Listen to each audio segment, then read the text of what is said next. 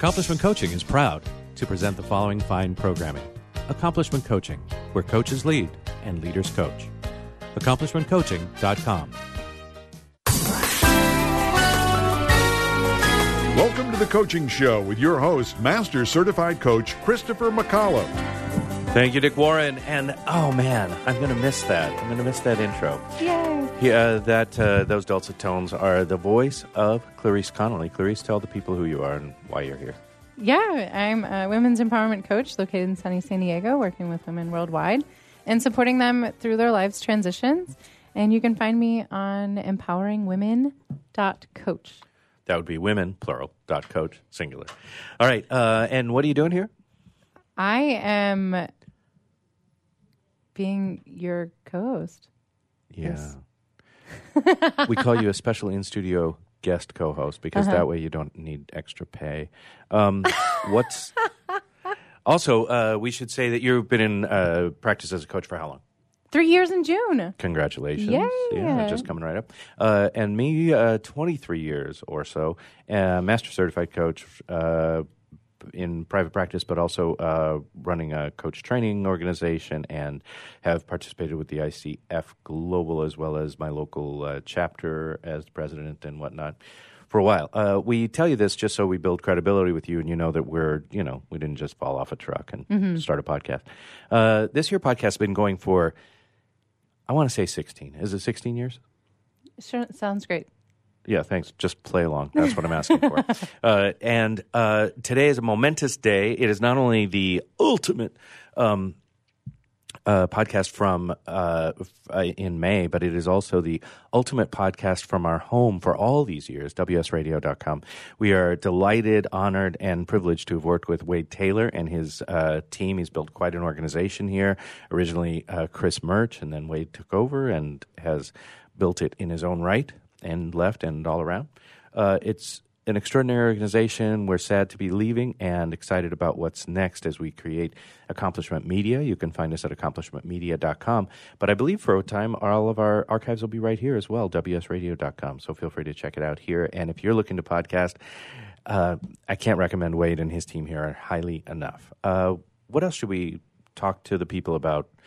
Many things are happening. There are so many things. Where do you even start?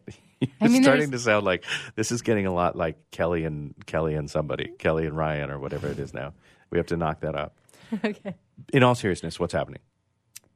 Well, Accomplishment Media is a really big thing that's happening. That's very exciting. True. What's happening over there?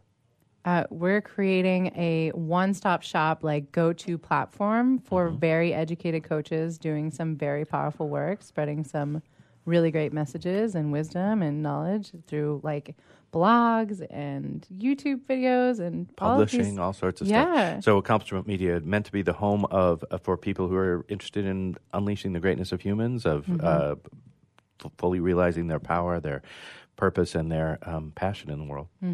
Okay, what else is happening in the world? Roseanne canceled. Look at that. Somebody did something right for the right reason, even in the face of money. Even in the face of potentially losing money. That's pretty cool.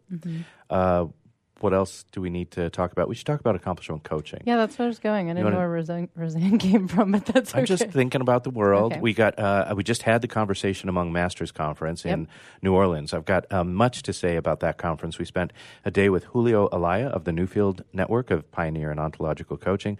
We spent a day with Cheryl Richardson. Many of us know from her multiple appearances on Oprah and books, and I think every coach probably has a Cheryl Richardson book on their bookshelf somewhere.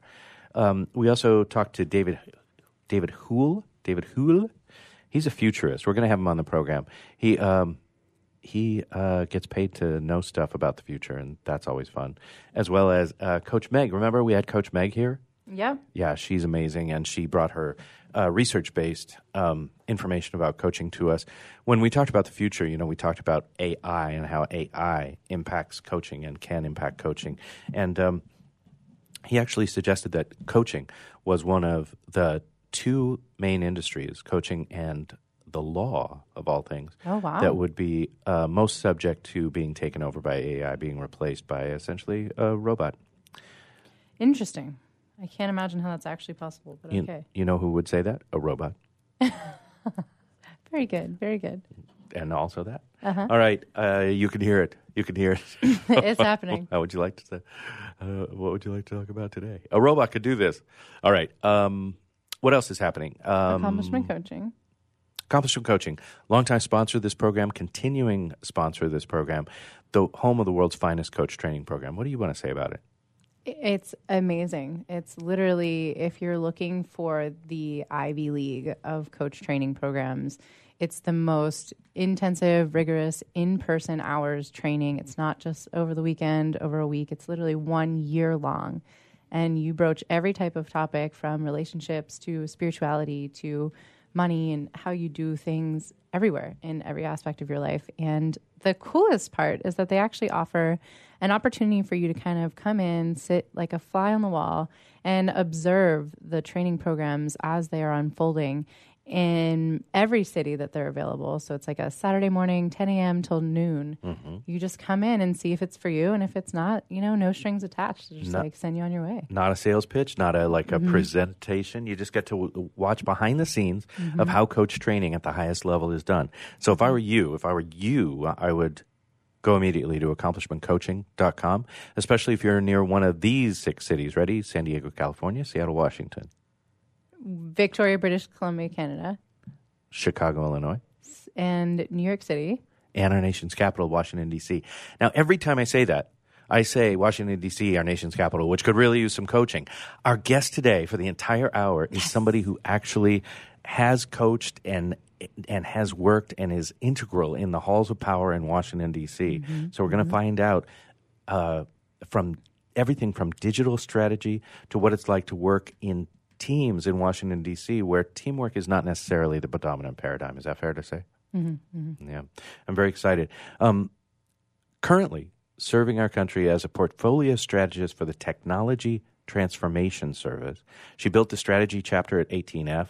She has deep design leadership experience across industries and business models. And Gail Swanson has a strategy-focused approach to design in a wide range of industries. She's been a mentor and a coach, and we're delighted to welcome to our microphones, I believe for the first time, Gail Swanson. Mm-hmm. Hello, Gail. Oh, good morning. Good morning. Wow, you're much more awake than I. I need to catch up. Look around outside. Where do you find yourself today? So I am in the western suburbs of Chicago. Mm. Very nice. It's a good place to be from, yes. Where it's a balmy 80, I'm guessing.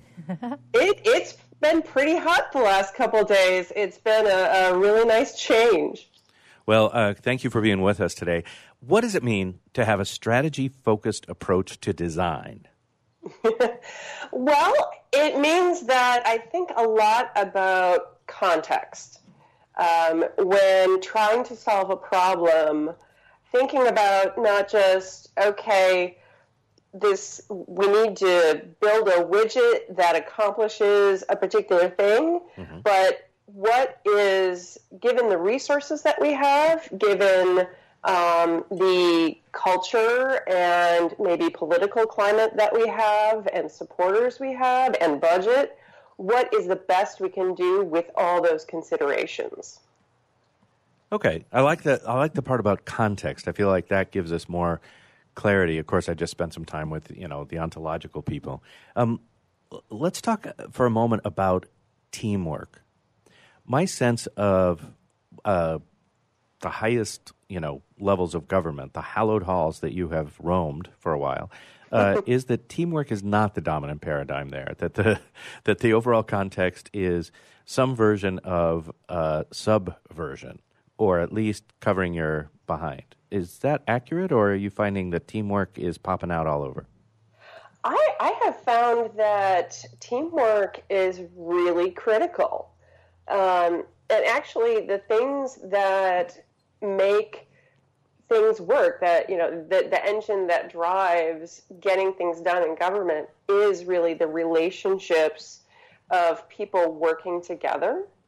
And I mean, there are people that are at odds with each other, or maybe working cross purposes, and also just not aware that somebody else is doing something similar to what you're trying to accomplish, but you just haven't crossed paths. Mm-hmm. But when you do cross paths, then everything gets amplified, and that's when, you know, you really start cooking with gas, as they say.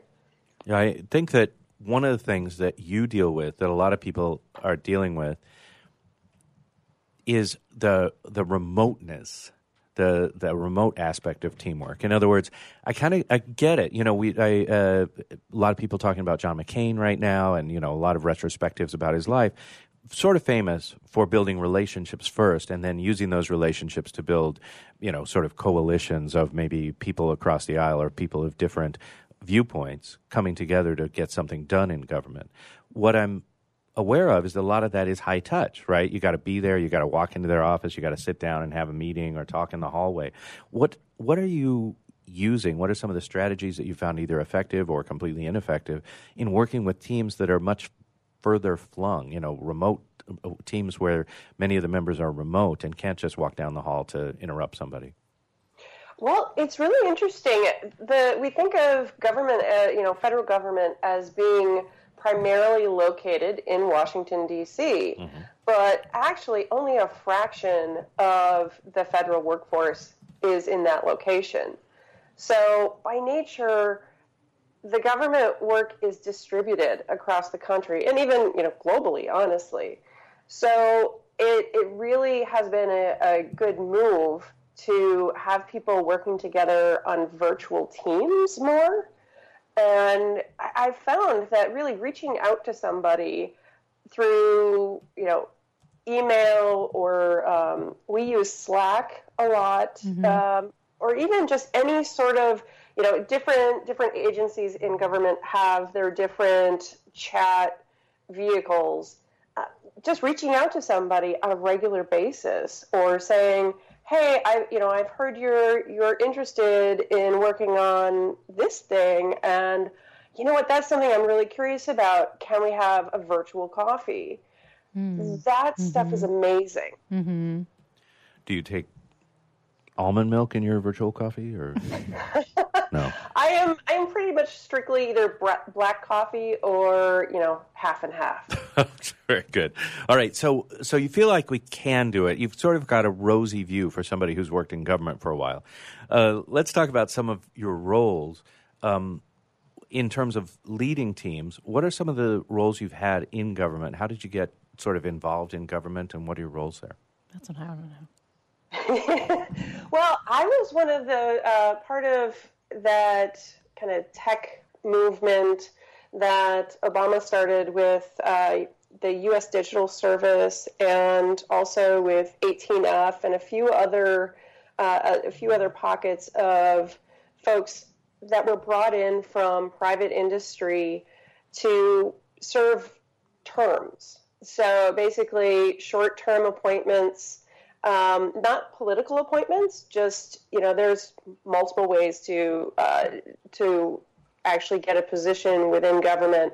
And so, it's similar to the Presidential Innovation Fellows program, where you come in, you serve for a limited amount of time, you bring your expertise that you've built up being elsewhere, and you bring a different point of view into the government setting. Mm-hmm. And so, for me, I was looking for some work that had more meaning and mission to it. Mm-hmm. And a friend of mine said, "Hey, why don't you check out these 18F folks?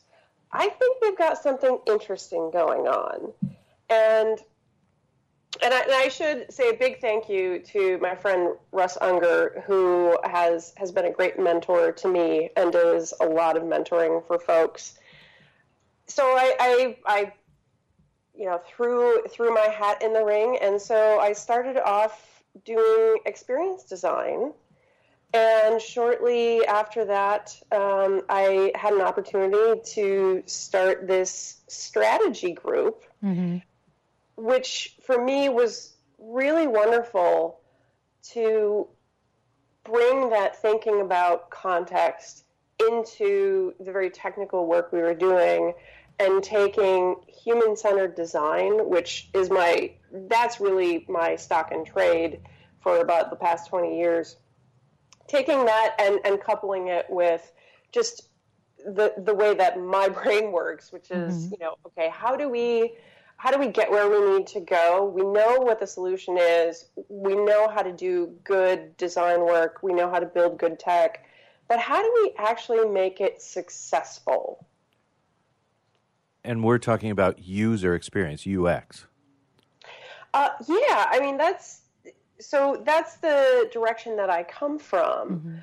But we were doing a diverse set of work in the strategy group. So it was a group of about 20 folks that really had been doing tech transformation consulting across government. So that's the model we had been working with.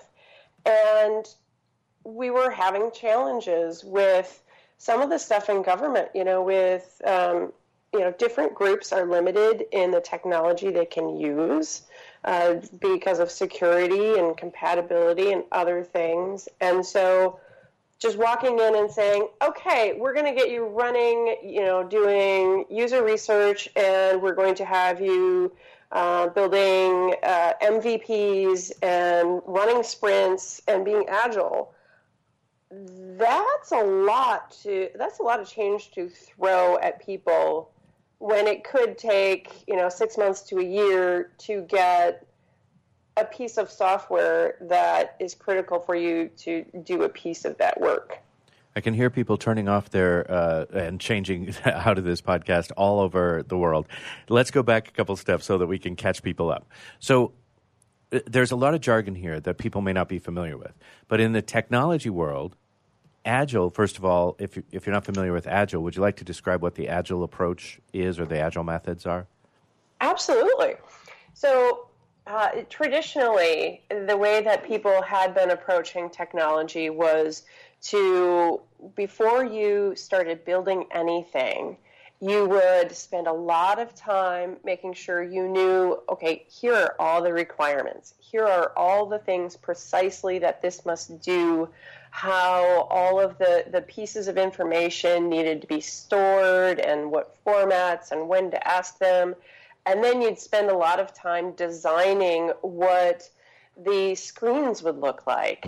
And then you would hand that big pile of paper to a team of developers, and they would write the code. And then you'd launch it and find out that you had a lot of faulty assumptions.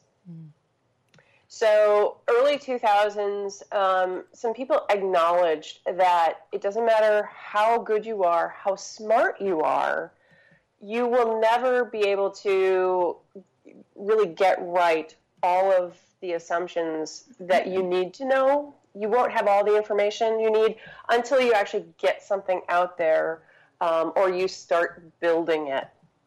So that's where Agile came in. It's this idea that you start with chunks of things and short periods of time, and you allow for change. You allow for the things that you learn as you're creating a thing. You allow for those experiences, what you've learned, to come back and influence your next steps. Okay. And that's why it's called Agile, because you're letting yourself move and bob and weave as things come at you, and you understand the terrain better. Yeah. And you also mentioned 18F. What is 18F for others that may not be familiar with it? Sure. So 18F is a group within the General Services Administration, and they are... So they're a technology consultancy of federal workers that do work across the federal government. So they get to really do a lot of work across government and lend their expertise widely, just like, external consultants get to do, but it's from a different perspective because being on the inside, you really get to feel how the machinery of government works, and you have to play by the same rules as the people that you're serving and you're working shoulder to shoulder with as a consultant. That's so cool. So many years ago, I'm old enough to remember that many years ago we were stunned to find out what the government had in terms of technology.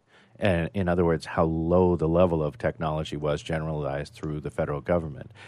You've watched it over the last several years. Has it improved? Should we be proud now of what the federal government's done with technology, or are we still a little bit behind where you think we need to go? I think both of those are true. So there definitely are places where you find out that things are being done like with an Excel spreadsheet that's 12 years old, and you look at it, you're like, oh wow, gosh, I'm glad I'm here. Let's get this moving better. Let's build something better.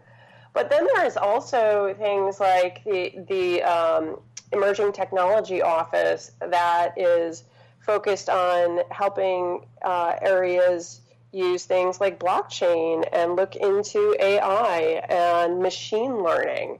And so those things, are really, I wouldn't say ahead of the curve, but, really up front. In the game, yeah. Yeah, so the government's humongous, and we have to do a ton of work. Because we can't pick who we serve, we can't pick target markets and solve some problems and not others. So it's you can't move fast and break things. Because you break people. The government, right? Although they've been doing an interesting job lately. Behave. No, it's not a secret. It's in the news. Go check, Facebook or something, wherever you get your news. All right, let's talk. First of all, let's establish: are you a Russian bot, or are you AI, or are you a person, Gail? I'm a real live person. Okay. I'm not sure how I can prove that to you. Right. That's exactly what a Russian bot would say. Yeah. My interpretive dance doesn't work over me. Nice. Interpretive dance, extra credit. Okay. So let's say that anybody is using the federal government websites, for example, for whatever they're doing. Let's say you want to get a pass to a national park, if there are any left. Let's say that you need to apply for some sort of a permit. You got to interact with the federal government. When you go to a website, this is something that you and the team, other folks at 18F, have actually worked on to make it as user-friendly, as productive, as effective, as easy to find things as possible. True? True, yes. Great. And I'm glad to know somebody's doing this because, yay, we need that stuff. And thank you for that work. Now, when you come to the humans, because we got the technology, we got the agile, we got that. When you come to the humans, what are you finding are some of the biggest issues in government? Is it I can't imagine that in our current political climate that it's like filled with happy people, rainbows and butterflies. Right, singing the Oompa Loompa song every day. What are you dealing with? What are some of the challenges you're running across on the human side? Well, it's interesting. People who have made their careers in government, they've been there a long time. They are really used to change when it comes to like big P politics. They're used to things in different categories changing as different administrations come and go, as people in Congress come and go, and time changes. So that's been really amazing how like just steady and calm career government folks are in the midst of change, and most of them they're like, okay, the sky's not falling. We'll wait and see what actually the fallout is. Mm-hmm. But people, there is concern about different things, and there is change that at times is disappointing. Mm-hmm. And the other thing is, people are kind of survivalists as well. They're used to budgets being small. They're used to being very passionate about doing a really good job. I've found that largely that idea of government workers being complacent and just, trying to sit it out until retirement, that is really an unfortunate falsehood for the people that I've worked with. That's awesome. So, And that sounds going to be our brief intermission. So we're going to come back more and learn more about coaching inside of the government with Gail Swanson. Thank you so much for listening and tuning into that. And join us for the next half of this, where we're going to dive into much more. You're listening to The Coaching Show right here on WSRadio.com for our last time. When we come back, more with Gail Swanson. Stay with us. Tired of presentations with no impact, no inspiration, and no traction? Do dull speakers have you and your team disengaged and distracted by smartphones? Christopher McCollum brings energy, insights, and 2 decades of experience, delivered with punch, humor, and heart. Your team will leave energized, uplifted, and with a sense of purpose. Visit ChristopherMcAuliffe.com to bring some heat to your next speaking engagement. McAuliffe. ChristopherMcAuliffe.com. Are you seeking to change your career to something that is both fulfilling and challenging? Do you want to help people reach their full potential and strive to achieve their dreams? Would you like to inspire those around you and help create a better world? If you're serious about a career change or just want to explore the craft of personal coaching, contact Accomplishment Coaching with locations across the country in Washington, D.C., Seattle, Chicago, New York City, and San Diego. Accomplishment Coaching is the leading institution in personal coaching. Our staff carefully monitors the entire program live during the training process and have met the strict standards of ICF International to achieve accreditation. Through a focus on quality instruction rather than endless modules of training, Accomplishment Coaching will guide you from your very first step all the way to becoming one of the finest coaches in the world. Visit AccomplishmentCoaching.com to learn more. Accomplishment Coaching, where coaches lead and leaders coach. Christopher McAuliffe is your source for the latest in the world of personal coaching. Whether it be speaking with such luminaries as Deepak Chopra or getting the newest techniques and innovation, The Coaching Show is always on the cutting edge of what's happening now. Gotham Books presents Marriage Rules by Harriet Lerner. The book Martha Beck calls required reading for anyone hoping to interact successfully with any other human, not just for those in romantic relationships. Get your copy wherever books and ebooks are sold, and visit harrietlerner.com to learn how to change your marriage today.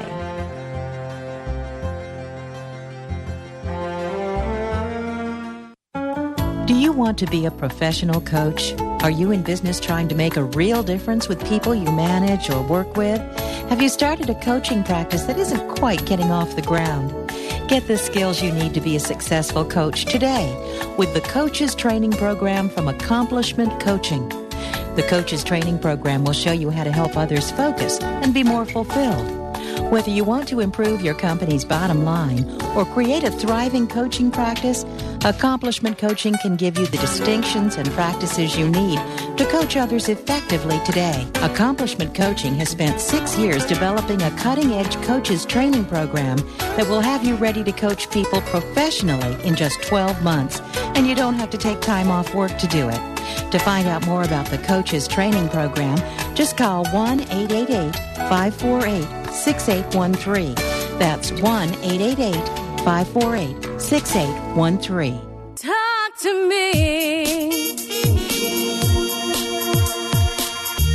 WSRadio.com. Accomplishment Coaching is proud to present the following fine programming. Accomplishment Coaching, where coaches lead and leaders coach. AccomplishmentCoaching.com. Welcome back to The Coaching Show with your host, Master Certified Coach Christopher McCollum. That is the voice of Dick Warren, an extraordinary radio man in his own right, and we will miss his dulcet tones unless I can talk Wade into letting me have that. That was beautiful. This is my frequent listeners will know that we have been for 16 years here broadcasting out of WSRadio.com, a fine organization that has supported us greatly and mightily as we've done this podcast for so many years, each and every week, bringing you people out on the cutting edge of what it is to be a coach or to develop the human experience, and today to develop the user experience working with technology or interfacing with technology. Next week and from there on, we will be coming from our palatial mansion. I'm kidding. It's just a rented office in at Accomplishment Media. And we'll tell you more about that on the interwebs. Yay, look forward to it. It's really exciting. That is the dulcet tone of Clarice Connolly. You can find her at empoweringwomen.coach. She's a coach in celebrating her third anniversary as a coach. I am not celebrating my 23rd anniversary as a coach. And we're continuing our conversation today with Gail Swanson. Gail Swanson has a strategy-focused approach to design in a wide range of industries, most recently, currently, serving our country as a portfolio strategist for the Technology Transformation Service. Bet you didn't even know we had one. After building the strategy chapter at 18F. 18F, as we learned, is an office of the General Services Administration dealing with technology and user experience of technology in the federal government. You can imagine the challenges, the models, the business models that she's seen and dealt with. She's also, of course, been a mentor and a coach along the way and helps people tailor approaches to the environments they work in and play with to increase success. You can find her on the web at www.gail, G-A-I-L, Swanson, S-W-A-N-S-O-N.us. That's gailswanson.us. Her Twitter feed is, Twitter handle, is that what we call it? At Practically UX. That's at Practically, P-R-A-C-T-I-C-A-L-L-Y, U-X for user experience. Gail. Yes. Oh, Gail. I asked you, before the break, I asked you about challenges, and I expected you to talk about not what you did talk about, which is people's sort of adaptability in the federal government. They're used to a certain amount of change, and they've sort of inured themselves to it. They're survivors in many cases. Are you not seeing the levels of burnout in government that most people would expect, or are you seeing it, and it's just sort of the cost of doing business there? I would imagine in our current political climate that would be exacerbated. Yes or no? I do agree that's the number one thing that I see that leads to things like complacency or people kind of coasting or deciding to move on to something else. Is there are challenges. It is sometimes you have to do a lot of work just to get to do the work. And so, you know, when passionate people who are really highly skilled, when they're trying to get these things done and they run into barrier after barrier, after a while, that takes its toll. Yeah. And a lot of times people, since they're working with small teams, small budgets, they probably don't have the support in place that would be able to help them through that in a nice way. A lot of people, they have to do a lot of independent work, and while there's oversight and reporting and things like that, there isn't somebody, there maybe isn't a team or a mentor that you can go to who knows what's going on, from a more personal point of view. So there are studies that show that overachievers have a higher incidence of burnout. So can you describe to us your own experience with burnout and some things that you've learned through the experience, and how do you spot these warning signs in your teams and yourself? Yeah, I'm still recovering, I'd say, from my own burnout. Over the length of my career, I think I've had a mid-level of burnout for many years, and just kept trying to push through it and kept trying to find better situations or better work or better environments, not realizing that what I needed to do was to take a bit different approach to how I was doing work and how I was really marrying that with my personal life. It's like no matter where you go, there you are. Yeah, exactly. One of the things that I learned is that really throttling the level of effort that you put into something appropriately is a thing you have to learn over time. And people who really are passionate and driven frequently will throw everything they are into something, even though the chances of success are really low. You know, you may not have the support in place, or you may have constraints that really make it highly unlikely that you will be successful in getting the outcome you want. And so instead of trying to hit that outcome head on, mm-hmm. you probably need to do some groundwork first and, you know, find your champions and start, you know, with change, with design. Design is change. You're always either making something new or you're making something that exists different than it was before. And so you can't just, I'm going to change your world, and I need to convince you that this is the right thing to do and we're all going to be happy. It doesn't work that way. Mm-hmm. And I'm sure you all know this, that you have to introduce an idea. You have to get someone to the point where they're open to, hey, maybe we can do this differently. Maybe there's something better. Mm-hmm. Before you go in with all of your energy into, hey, let's make this thing happen. And this is sort of our one of our earlier conversations harkens back to this, because in person, you can sort of do that. You can drop hints. You can sort of make it part of your hallway chatter, just sort of like, oh, yeah, have you thought any more about that, you know, new idea for using toads in our lunch program or whatever it is? And then check back in and that sort of thing. And so are you doing the same thing when you're working with people remotely, just sort of like dropping in ideas? Or is there some way that Gail Swanson gets her ideas introduced? Well, you know, I like to make those forge those relationships before there's necessarily a need or a focused purpose. Mm-hmm.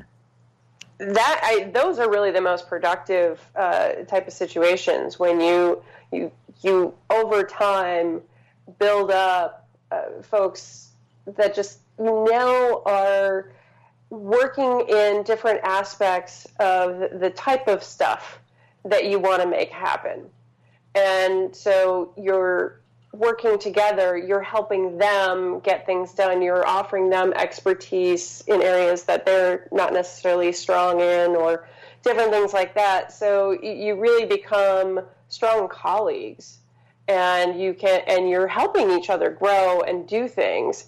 Getting that in place first before you want to, you know, say, hey, I want to accomplish this with you. I need you to back my idea. Is going to be more productive for you. But even if there's somebody that you need to talk to, that you need to get on board with something or some work you want to do with them, reaching out to them and saying, hey, you know, I think you might be interested in this thing I've been thinking about. Yeah. So just sort of building on relationship and then sort of slow rolling it is what I'm hearing. Mm-hmm. Okay. What's you're not trained as we who are professional coaches would consider coach training. Is that fair? Yeah. So your coaching is really sort of a form of mentorship and dealing with people. I can only imagine, as somebody who's not only working in the area of context and strategy, but also technology, that you run into a lot of frustrated folks. Yeah. Frustrated because they can't make the thing do it. I know that, you know, when my I scream like an unhinged person when my technology doesn't work. And so people are coming to you with technology issues and their own relationship issues, in terms of they've got some sort of a vision that they want to realize, or why can't we get these people the permits that they need if by pushing this button here and that sort of thing. What are some of your sort of experientially based strategies or approaches to dealing with frustrated humans? The number one thing that I start with is listening. You know, listening. Of course, it's not a cliche. It really is something that helps someone open up and helps you understand what really is the root cause of the frustration, sometimes, and what they need. And a lot of times the source of the frustration that I've encountered is someone's not matching what they're trying to do with the environment that they're in. So let's say the goals of their boss and the organization that they're a part of. they haven't tried to mesh with that in a way that'll work, you know, like two gears working together. They're not thinking of that. They're thinking of, how do I convince these people that this is what they should let me do? So talking to them about, you know, asking them questions and getting them to think about, okay, what do you think this other person who is the barrier, or like you can't get a piece of software that you need, okay, why do we think you can't get that? Why are you getting a no? And kind of, you know, playing the five whys game of, okay, so they're saying no. Why are they saying no? Okay, what's behind that reason? And especially in government, you don't have to dig too far for things to start making sense and for you to start seeing that the reasons were good. The execution, when it gets piled on top of each other years over years, gets a bit convoluted and things don't hit their mark. But when you start to understand the intent of all these layers of policy and stuff and realize that they did make sense, then you build that empathy, and you can start finding opportunities to weave your way through to success and to getting that yes that you need. I'm waiting for you to jump in because I think that you want to get a yes from your boss, who might or might not be me in this job. I was just writing down her recipe in case anybody else was writing that down. I got it down for you. So I was kind of curious, what would you say are, in the field that you're working in, what would you say are the metrics? Like, is it profit that you're... Well, yeah, clearly not, because it's the government, right? So, I mean, maybe. I don't know. That's a good point, right? Like numbers of national park permits might be one metric, right? Sorry, I'm way out ahead of you. No, I like it. Go ahead. It's a teamwork. We're a great team. All right. Yeah, but so there are what in some industries you might call key performance indicators, right? Mm-hmm. For what is that? Whoops. Hold on. We can't. We're having a technical difficulty, Gail. You sound like a robot. See, look, she is a Russian spy. I knew this was going to happen. I predicted this. All right, we're going to talk amongst ourselves for a moment while our technical people, this is hilarious, right? Talking to a tech expert and then having something technical go wrong. Whoops. Our user, that's adorable. Our user experience is not what we'd like it to be in this moment. So again, if you're looking to find out more about Gail and the work that she does, she's also one of the people on a female and non-binary speaker list. So, which, if you're looking for, women who are underrepresented, generally speaking, within UX, part of the wider technology sector generally, if you want to have Gail come and speak, go check her out by going to Gail, Gail, Swanson, SwanSon.us. You can also check out her Twitter feed at practically, practically UX, practically UX.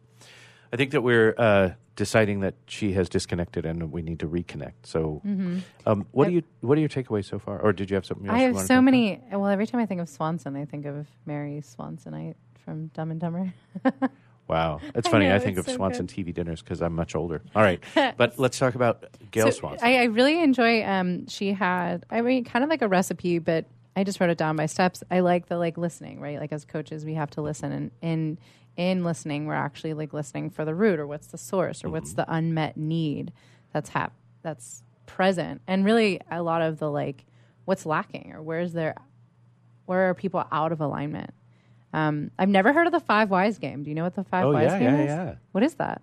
You just keep asking the why five times. You get to the because so often we stop at the first why, right. Because we've always done it that way, and then you're done. And then, but if you keep going, the idea is that somewhere in those five, you're going to get to the root or the issue, and you're going to be able to see the context in which this arose and create a new context. Wow. So five whys game. I do it naturally. Just didn't know it was a game. That's Why? Great. Why do you do it? Because I'm a very curious person. My signaler is telling us, the great Wade Taylor is telling us that we've got Gail back. Gail, are you there? Welcome back. Hello. Sorry, we were doing a little filler and reminding people how to get a hold of you and that you do speak, and you're one of the few women and non-binary people who are speakers in the UX community, and that they should get you immediately to come and speak. Do you remember what we were talking about before? Yeah, key performance indicators. Right. How? Yeah. Yeah. Fill us in. So I was talking about something that gets thrown about a lot, which is cost avoidance. You know, we don't talk about profit in government, but hey, if we can not spend money, that is a huge win. That's kind of almost the equivalent, really, to profit in government. So if we can do something that, it costs tremendously less on the technology portions of something, or, hey, maybe you don't have your call center volume nearly as high. Also, things like if we can reduce the number of in-person appointments that people have to make, like, let's say, for example, you have a question about your Social Security benefits. Right. If we can provide a way for you to do that other than setting up an appointment, going into an office and talking to somebody for something that's simple that you could do online so that the folks that are already overwhelmed, serving in those offices, if they could focus on the difficult things, the unique situations, the complicated needs that people have, that is a huge win. So we look for ways to measure those things. Mm-hmm. That's awesome. I love that. And, I was thinking one of the ways that we could save some money is by not having a ridiculous parade. Or building a wall. Well, I got a lot of ideas. All right. I met a woman. You'll appreciate this. Not you, Gail. Sorry. We're going to talk side talk here for a moment. I met a woman in the airport who is from Miami. Uh-huh. And she says, actually, we want to build a wall in Miami to deal with the climate change. So we're just going to – anyway, I thought it was brilliant. Wow. Moving on. Okay, so there are key performance indicators like cost avoidance. Are there other things? Like, do you take surveys of users' experience? Like, how do you know if people are actually loving that modification or not? Or do you just keep going with internal ideas? Oh, we do a lot of user research, which includes – things like, the things that are out there already, sitting down with the people that are, actually using this in their daily lives, mm-hmm. sitting down and talking to them about, okay, what is your experience like? What is difficult with what we're giving you to work with? And so doing that kind of stuff, the new things that we create new designs, and technology before we put it out there in front of, launch it publicly, we will do usability testing, have people that fit the group that would likely be using it and watch them use what we have so far and get their feedback and see where they trip up or the things that aren't maybe working as we intended them to. That's a huge piece of what we're doing with making technology and government more user-centered. And it's really been an amazing thing that both USDS, 18F, and other groups have started to propagate throughout government. It's just astounding to me how many different things. This must be endlessly fascinating. I'm thinking about just, for example, the Smithsonian, with whom I know you've worked. And the Smithsonian deals with everything from narwhals, their current exhibits are like epidemiology, right? How do outbreaks and what's happening in public health and what could happen if there were a pandemic to narwhals, to fossils, to butterfly collections, right? And then you've got the school kids that want to come, and you've got the private people that want to come, and, you know, like all the things there. And then and that's not to mention anything else, like getting a permit at national parks, which is the example I've been using. Is there a personal favorite project that you've worked on, something that you've loved that was just tickled you to work on? Oh, gosh. And if it was a parade, my apologies. I'm kidding. I'm just kidding about the parade, people. I'm completely keeping my politics. Yes, girl. Mine would definitely have to be pandemics. It would be really great because I've watched a lot of The Walking Dead. Stop. I'm sorry, Gail. What about you? What have you been particularly fascinated with or delighted by? Well, you know, and actually, I think this particular project was really the crowning achievement of my career thus far. I worked on a research project focused on understanding what the experience is like for folks who are using assistive services in terms of, you know, people that live below the poverty line and are in challenging circumstances.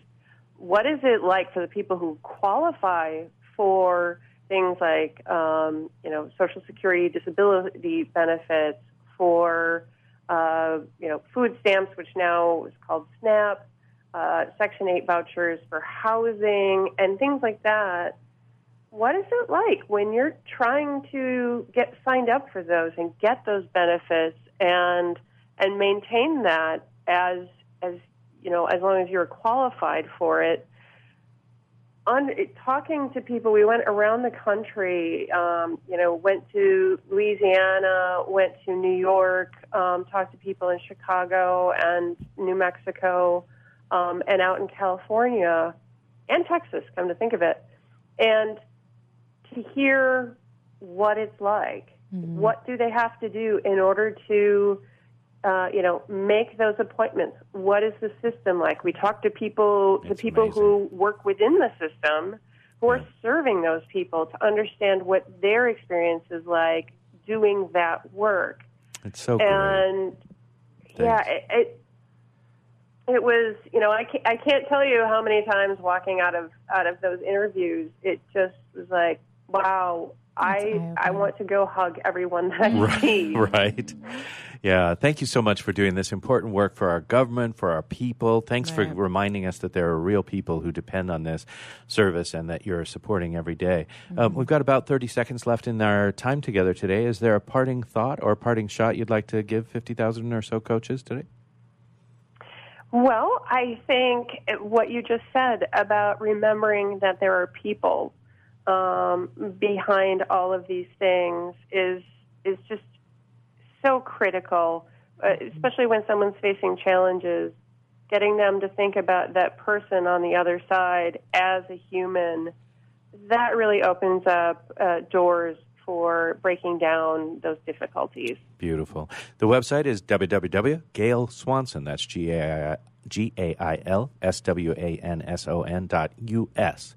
And the site is lovely, and the woman is lovely also. Gail, thank you so much for being with us today. Thank you. Well, Clarice, thank you for being with us today. And thanks again to Wade Taylor and everybody here at WSRadio.com, the worldwide leader in Internet talk.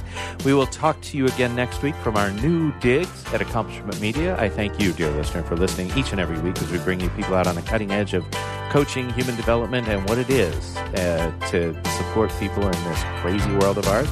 It's The Coaching Show right here, as it has been for 16 years. Thanks for listening, and we'll talk to you next week. Nowadays, Internet devices are an integral part of your home. Everyone in your family has a smartphone, tablet, or a computer. Life is easier knowing that all your devices are secured and your family can surf the Internet carefree. ESET Multi-Device Security Pack does just that. One license for all your devices. With ESET, it's simple to stay protected and save money. Enjoy safer technology with ESET Multi-Device Security Pack at ESET.com. That's ESET.com. Do you want to be a professional coach? Are you in business trying to make a real difference with people you manage or work with? Have you started a coaching practice that isn't quite getting off the ground? Get the skills you need to be a successful coach today with the Coaches Training Program from Accomplishment Coaching. The Coaches Training Program will show you how to help others focus and be more fulfilled. Whether you want to improve your company's bottom line or create a thriving coaching practice, Accomplishment Coaching can give you the distinctions and practices you need to coach others effectively today. Accomplishment Coaching has spent 6 years developing a cutting-edge coaches training program that will have you ready to coach people professionally in just 12 months, and you don't have to take time off work to do it. To find out more about the Coaches Training Program, just call 1-888-548-6813. That's 1-888-548-6813. Hi, Scale listener. This is David Finkel, co-host with Jeff Hoffman of Scale Your Business. I wanted to let you know that our newest book, Scale, was just released and to encourage you to get your copy. The book will give you 7 proven principles to grow your business and get your life back. Scale will help you work less by getting your business to produce more. Get your copy online or at your local bookseller. For more information, visit us online at scaleyourbusinesstoolkit.com. Cybersecurity is the fastest growing job sector. The SoCal Cyber Cup Challenge encourages kids to consider computer security as an interesting course of study and a valuable career path. Securing Our eCity helps lead this youth competition to create interest and awareness among students and their schools. The SoCal Cyber Cup Challenge. Learn more at securingourecity.org or call 619-630-2444. Do you love wine, but it doesn't love you back in the morning? Then it's time to try Alcotox, the ultimate hangover cure. Alcotox is a dietary supplement that reduces the harmful side effects of alcohol, and it benefits all alcohol consumers, not just those who occasionally overindulge. So now, for less than the cost of a drink, you can wake up hangover-free. To learn more, go to vinvillage.com and let Alcotox make hangovers a thing of the past. Can you imagine a world without children? A world without their smiles or their laughter? A world where children don't play or sing or dream or imagine? At St. Jude Children's Research Hospital, we can't imagine a world without children. That's why we're working every day to find cures for diseases that strike down children everywhere. Diseases like cancer, pediatric AIDS, and sickle cell. And we won't stop until every child is cured and every disease is defeated. Because we can't imagine a world without children. Can you? Finding cures, saving children. St. Jude Children's Research Hospital. To learn how you can help, log on to our website, stjude.org. Cybersecurity is the fastest growing job sector. The SoCal Cyber Cup Challenge encourages kids to consider computer security as an interesting course of study and a valuable career path. Securing Our eCity helps lead this youth competition to create interest and awareness among students and their schools. The SoCal Cyber Cup Challenge. Learn more at securingourecity.org or call 619-630-2444. You take your smartphone almost everywhere you go. Now WSRadio.com can be there too. Search WS Radio in the Play Store for your Android devices or iTunes for Apple and download the WS Radio application. WSRadio.com, on your phone and in your ear everywhere you go.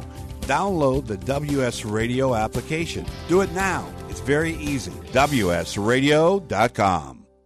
Are your feet hurting you? I mean, really hurting you so much that you can't come to the fair and enjoy other activities with your friends? If so, you may have plantar fasciitis, a chronic inflammation of the connective tissues in the foot. I'm Holly Halsey. I'm a licensed acupuncturist, and I can help you with your pain. I invite you to visit me at my webpage, AccuSageHouseCalls.com. That's AccuSSAGE, HouseCalls.com. Find out what pain-free feels like. Hi, I'm Nicole Heffel, an attorney with the Heffel Law Firm. and I'd like to encourage you to join me in honoring our troops. Part of the Heffel Law Firm's mission is to advocate for those returning veterans in need at no cost to them. You can help us with this by allowing us to serve you with your estate planning needs. I'd like to invite you to contact me at heffellaw.com. That's HEFFEL law.com or call 619-550-3080. Kenja Dixon was crowned the #1 sales executive through hard work, deep thinking, and the revelation of Universal Talk Laws. He now wants to share these lessons with you. Universal Talk Laws are what you need to know and use in business and at home to have successful and effective conversations. Kenja Dixon shares his wisdom, action plans, and wealth. Each book comes with a chance to win $10,000. Find Universal Talk Laws at KenjaDixon.com.